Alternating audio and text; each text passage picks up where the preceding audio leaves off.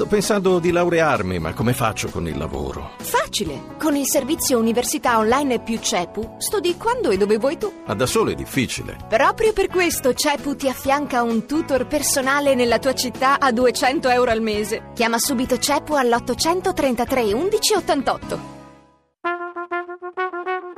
Tra poco in edicola.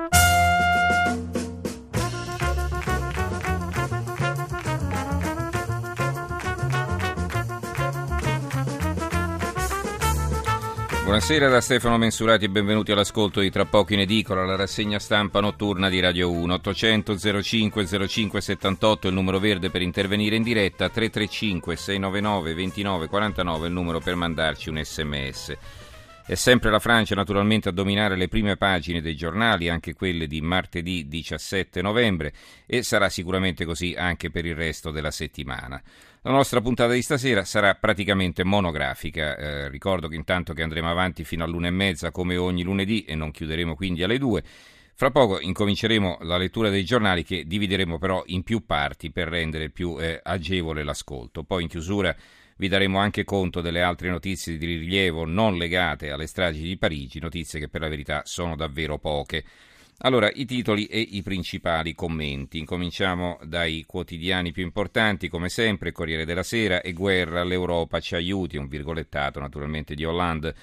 La Repubblica, l'appello di Hollande agli alleati, l'Europa dichiari guerra all'ISIS. La stampa, Francia in guerra, l'Europa ci aiuti, anche questo un virgolettato. Il quotidiano nazionale, il giorno della nazione, il resto del Carlino eh, anche, esprime anche un giudizio. Guerra alla Francia è sola, Hollande chiede aiuto agli alleati, ma Unione Europea e Stati Uniti frenano, non è un vero conflitto. Preso in Belgio l'artificiere della strage, le rotte ISIS, terroristi confusi tra i profughi. Il commento del direttore Andrea Cangini intitolato La vendetta doverosa. Vediamo cosa scrive. Vendetta, parola sconveniente assai volgare, pertanto proscritta dal discorso pubblico italiano. Vendicarsi pare una cosa brutta, una cosa d'altri tempi, tempi barbari si intende. Tempi ormai superati, tanto è che da noi la pena detentiva non risponde a logiche afflittive, dunque vendicative, ma evangelicamente riabilitative. Perciò ieri molti italiani sono sobbalzati sulla sedia ascolta- ascoltando il presidente Hollande annunciare solennemente al Parlamento la ferma intenzione non sua ma dello Stato francese di vendicare le persone uccise. Ormai intronati dal lessico politicamente corretto, avevamo dimenticato perché, che per gli Stati vendicarsi delle ingiurie subite non è un diritto ma un dovere.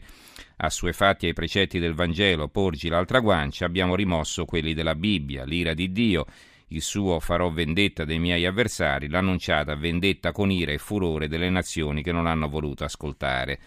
Gli stati che hanno coscienza di sé, che sono poi quelli che vantano ancora qualche vaga dimestichezza col concetto di guerra, sono usi vendicarsi. Così gli Stati Uniti, la Gran Bretagna, Israele e anche la Francia. Noi italiani siamo diversi, ignoriamo il senso di vendetta perché ignoriamo il senso dello Stato e non avendo una cultura a cui riferirci ci rifugiamo volentieri dietro il paravento della civiltà.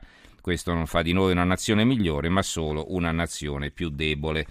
C'è poi un altro commento in prima pagina, del quale però c'è solo il titolo di Claudio Martelli, Cittadini in trincea, e poi eh, un, un, richiamo di mh, addirittura due pagine, la 12 e la 13, sul Papa. Il Papa apre ai musulmani, vescovi divisi, comunità ebraica perplessa, questo per quanto riguarda il Giubileo. Il Sole 24 ore.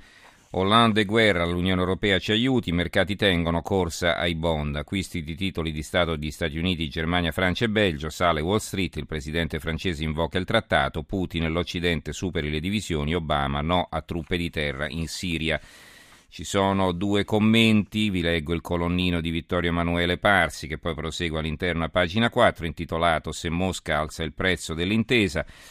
Scrive Parsi, la Russia e l'Occidente hanno capito la necessità di cooperare nella lotta al terrorismo internazionale, ma un accordo è impossibile perché ogni paese ha la propria posizione e il proprio atteggiamento verso i diversi segmenti del problema della lotta al terrorismo.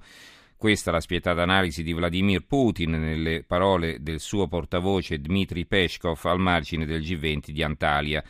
Putin potrà piacere o non piacere, ma di sicuro non gli fa difetto il realismo, che spesso confina nel cinismo e che talvolta lo porta a commettere errori clamorosi come la vicenda dell'annessione Crimea. Anche in quel caso il punto di partenza era accurato, la disunione dell'Occidente, ma venne sottovalutata la capacità di reazione che portò Stati Uniti ed Unione Europea ad approvare sanzioni dolorose anche per molti paesi europei, pur di mandare un segnale forte al Cremlino. Oggi la Russia coglie appieno un problema che resta comunque irrisolto, la divisione dell'Occidente tra Europa e Stati Uniti, ma anche dentro l'Unione Europea, e rimanda chissà quanto consapevolmente alla vecchia battuta di Henry Kissinger quale numero devo chiamare per parlare con l'Europa? Nonostante l'istituzione della carica di alto rappresentante per la politica estera e di sicurezza, quest'ultima resta sostanzialmente nelle mani dei diversi governi che compongono l'Unione, i quali restano su posizioni molto diverse circa il che fare per sconfiggere l'ISIS. L'Europa e gli europei sono uniti nel cordoglio, nella manifestazione di dolore e nella difesa passiva. A fianco invece c'è un commento di Alessandro Merli inviato ad Antalya a seguito del G20, ha deluso il G20 dei rinvii, questo il titolo.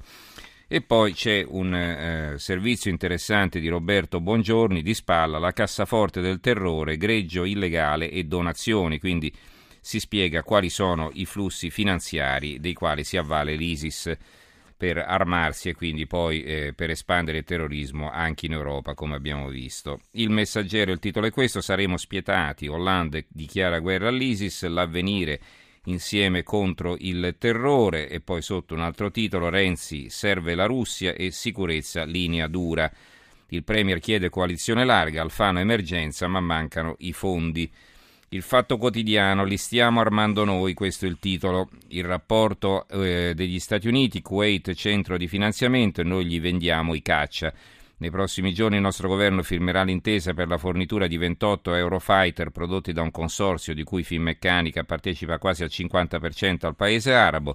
Verso il Qatar, indicato come principale sostenitore economico del califfato, abbiamo esportato tra il 2012 e il 2014 armi per 146 milioni di euro. E poi c'è una vignetta, eh, insomma, che farà sicuramente discutere. Si vedono eh, Belpietro e Salvini che eh, sguazzano felici eh, nel sangue che ancora si vede per terra zampillare. Il sangue non si è ancora asciugato, possiamo sguazzarci. Eh, stop invasione sulla maglietta di Salvini e libero bastardi islamici. Il titolo del giornale che uscì eh, venerdì. Poi l'intelligence della Francia è un disastro, un, eh, una ricostruzione di Antonio Padellaro e poi il fondo di Marco Travaglio intitolato eh, Siate seri se potete. Scrive Travaglio, forse, il forse d'obbligo in questi tempi di sangue, guerre e certezze infondate, il presidente francese Hollande dovrebbe pensarci due volte prima di cambiare la Costituzione e proclamare lo stato di guerra mettendo la pietra tombale sull'Europa. Forse non è colpa della Costituzione se a presidiare la redazione di Charlie Hebdo, cioè il giornale più minacciato d'Europa, c'era un solo agente di polizia e se dieci mesi dopo la strage di Charlie ce n'erano solo due a difendere il Bataclan, locale di proprietà di due ebrei, già bersaglio di varie minacce. Forse non è colpa della Costituzione se venerdì sera, per molte ore, un pugno di terroristi hanno potuto fare il bello e cattivo tempo per le strade della capitale di Francia, forse non è colpa della Costituzione se sabato mattina, come mi raccontava un medico italiano che rientrava da un congresso a Monte Carlo, alla frontiera di Ventimiglia non c'era un agente a controllare chi usciva dalla Francia. È stata forse la Costituzione a obbligare gli ispettori Clouseau dell'intelligence francese a ignorare prima l'allarme dei servizi segreti algerini su uno degli attentatori di Charlie e ora snobbare quello dei servizi iracheni sul nuovo attacco a Parigi e dei servizi turchi su uno dei macellai del Bataclan?